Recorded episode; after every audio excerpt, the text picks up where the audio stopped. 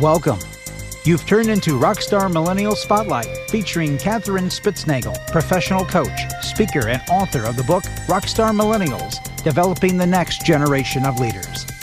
On this show, we'll feature millennials who represent this high energy, creative, and entrepreneurial generation and spotlight rockstar millennials who are living their purpose, helping others, and making a difference right where they are.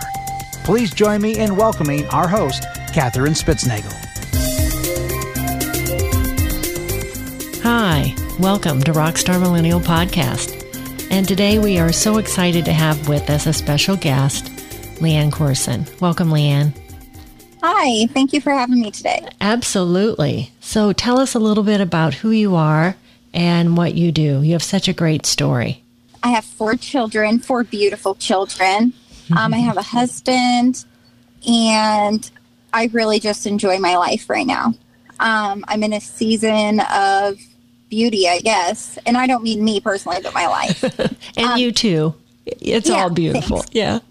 yeah. Um, it took me a long time to get here. Mm-hmm. Um, and I'll just start a little bit at the beginning. Um, I had a wonderful childhood.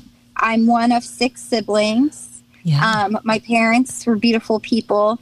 Um, my dad died in a hunting accident when I was 12. And so from the time I was 14 to the time I was 24, I, I suffered from um, substance use disorder or addiction, whichever you want to call it. Mm-hmm. It was hard. That was a, a hard season. Yeah. Yes. Yes. But look what you've done uh, with that season and with that learning. So tell everyone about what you do yeah. now. Mm-hmm. Okay, so I am the System of Care Coordinator for Bridgeways West Central Illinois ROSC. So that stands for Recovery Oriented System of Care. Mm-hmm. Um, we help people that suffer from addiction. We help them find treatment and sustain recovery. So wherever they're at in their journey, if they need detox, inpatient treatment, support groups, whatever they need, we help them find it. Mm-hmm. And you do such amazing work uh, with the individuals, and you have such credibility because you've been there. And yeah, absolutely. Yeah, you're such a success story that, and you can say, yeah, I, I get where you are because I've been yeah. there too. For what ten years, it was hard, a hard journey. Yeah. And look at me now, married, four children. You know, just a beautiful life, and you have such a positive spirit. Um, Thank you. You just exude that positivity and and peace. I think when people are around you, they feel that inner peace that you have and you just you share that. Thank you. And i will say the other part of my job is ending stigma. So i'm, a I'm a recovery speaker a recovery advocate. I just got done at a speaking engagement today. Mm-hmm. um, and we have to educate our community because addiction is a disease. It is mm-hmm. not a moral failing. I was a little kid. I never grew up i never was a little was like i want to grow up and be addicted to drugs and alcohol right? Yeah. I was a cheerleader. I was on student council. I played volleyball, like all the things. Mm-hmm. And I went to Sunday school. My parents did a really good job raising me. I experienced trauma mm-hmm. and I didn't have any healthy coping mechanisms. I didn't want my life to go the way that it did. But then I got so deep in that hole that I didn't know how to get out. Right. You know, so now I enjoy helping people out of that dark space. Mm-hmm. And you have all those skills. And uh, when you talk about it, it's in such a logical way that you say, you know, this is about having skills, and it makes it it makes it okay because there's no judgment from you. It's like you know, this is where this person is, this season in their life, and there may be a good solid reason, like yours, how you got there. Sometimes there isn't. Sometimes it's just an evolution. Um, yeah but you're so welcoming with folks and um, and going out and speaking is is critical. And i yes. know that maybe wasn't your first choice either but it's so important. And so yeah, yeah proud of you for doing that too. That's a big big part of what you do. Yes. So how did you get started? Tell us how you you made that transition because that was a big one. Yeah so um after 10 years, I was just done. I couldn't, I just couldn't live this way anymore. I was so tired of the way that I was living. And it was after I have experienced homelessness. I have tried to take my own life. I mean, the road was dark. I just mm-hmm. didn't want to be here anymore. So I had to I had to find a way out. Mm-hmm. And finally I just surrendered and I went to treatment. And when I went to treatment, it was the turning point. So I'd been to treatment twice before, but this last time something was different. I was ready to change. I was willing to listen to what my counselors and other people had told me to do. And I had never been at that place before. So I listened to the guidance of others. I went into sober living. I got a job and I rebuilt my life from ground up. Mm-hmm. It wasn't easy at all, but I had the motivation this time. Mm-hmm. And you did the work. Yeah. And I think that's so critical. And the other important thing that, that you said is the timing. Um, yeah. And I think that's also, even though it was very hard for you, it's it's reassuring for others to hear that I did it twice before and it didn't take. Yeah. And I just I wasn't ready.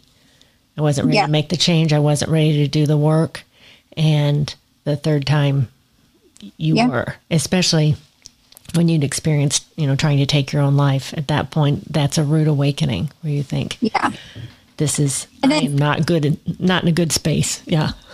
Yeah. And then over the last eight and a half years, it's been nothing but personal growth. Mm-hmm. Because once my soul, once I, I went into treatment, I healed my soul. That's mm-hmm. what I, I experienced healing. Mm-hmm. And once I experienced that healing, I turned that pain into my passion and my purpose. Yes. So um, I don't, the past is really icky. I don't like it a lot. It was not fun. It was terrible, but I have personal experience that a lot of people don't have. Mm-hmm. And I love to put that experience into action.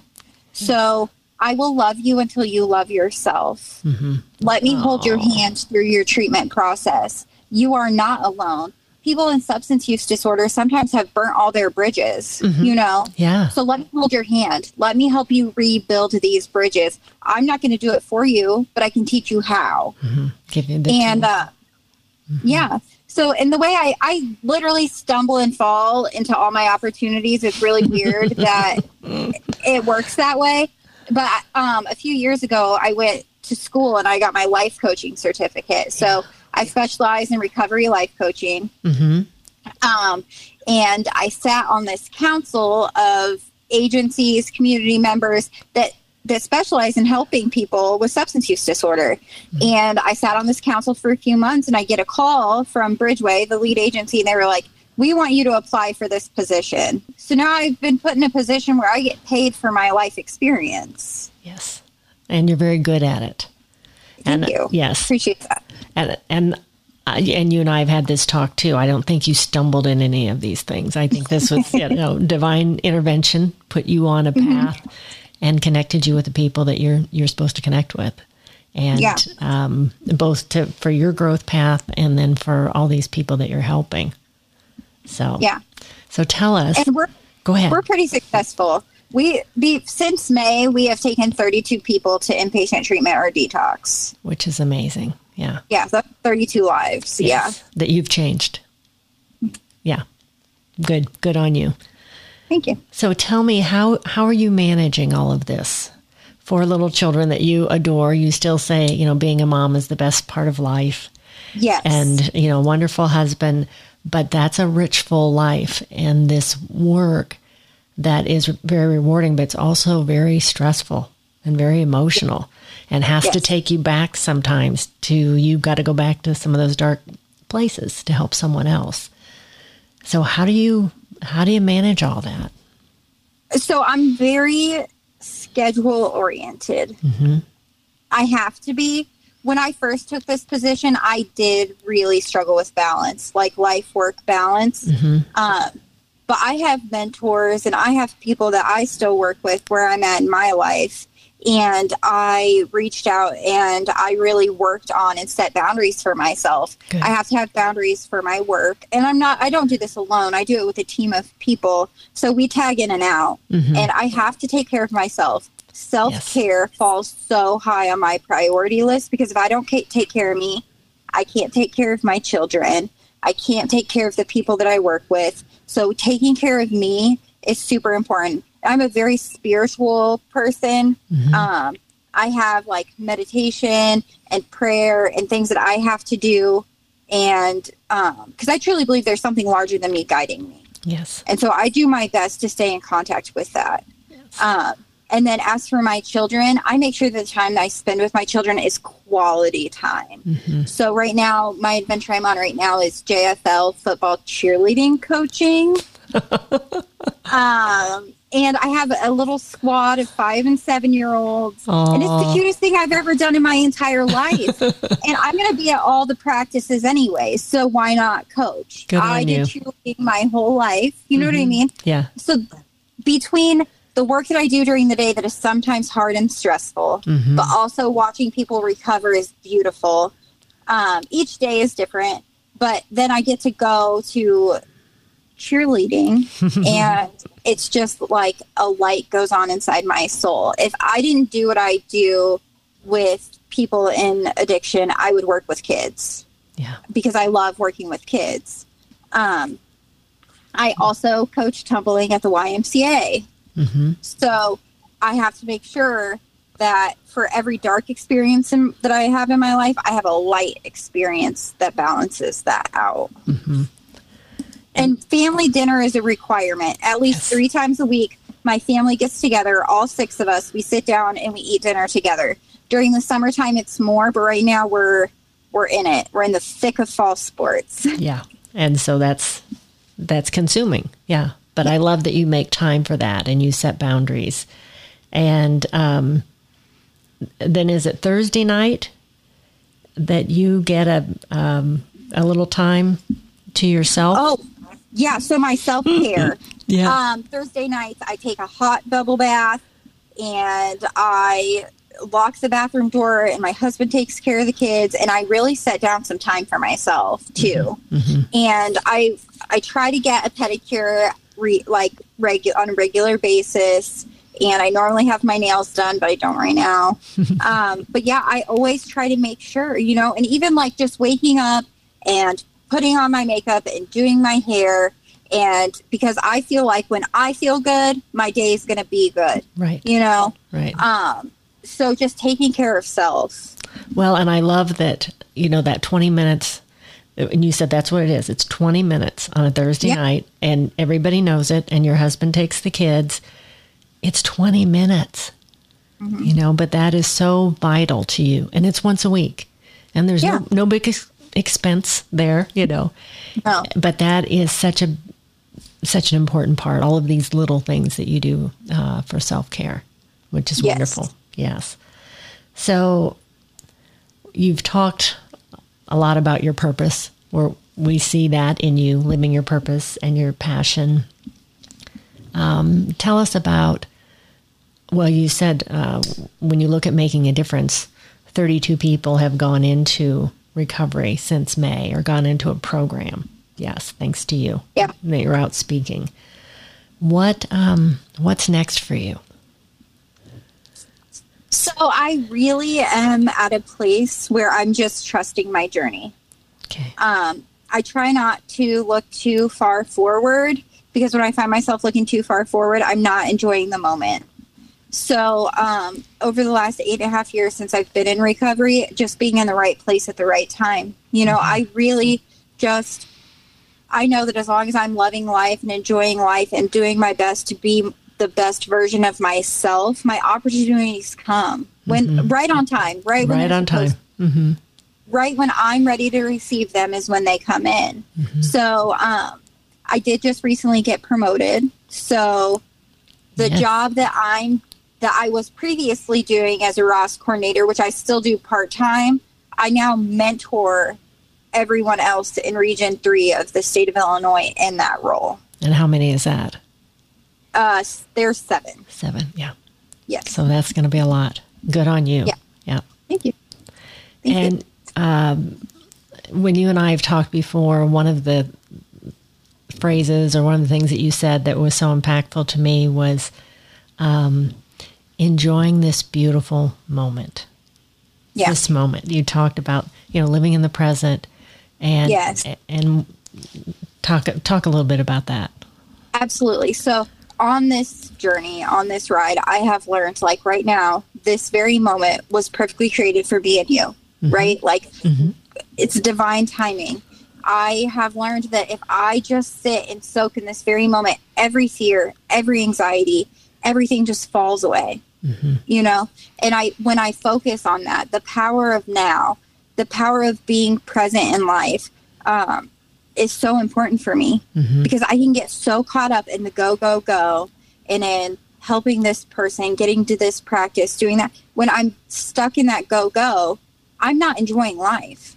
Mm-hmm. When I just sit down, take a deep breath, and recenter and become present in this moment. And right now, that's that's with you, mm-hmm. being present right here with you. Everything's okay. Yeah. And I try that. to e- enjoy each moment like that. You know. Mm-hmm. I love that. This beautiful moment that will always stay with me about you. so tell us, uh, what encouragement do you have for other millennials? That is, I think, my biggest encouragement is enjoying this moment.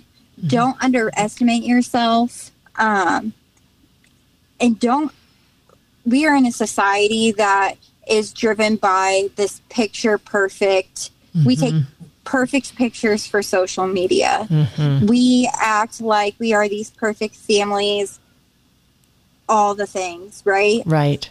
It's okay if you need help, you know? Yes. It's okay to be in therapy. It's okay to have a life coach.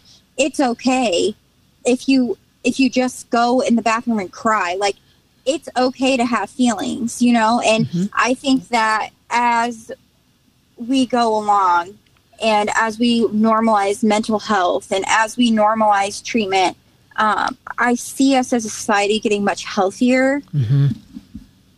But we have to start talking about these things. Yes. And that's why you're so important today. Thank you. To, I want my listeners to, to hear you, to know you, um, to hear that peace in your voice and that serenity um, that is part of your life. And I would venture to say most mothers of four wouldn't say they have serenity in their life, and you do, you know? Yeah. Yes. And it comes from within, and you're just, you're such a bright light. And so, thank you. Thank you, thank you for what you do every day. Thank you, and thank you for thank you for having me on here. Absolutely. I really appreciate it. Absolutely, Leanne. And thank you to our listeners. Uh, thanks for joining us today.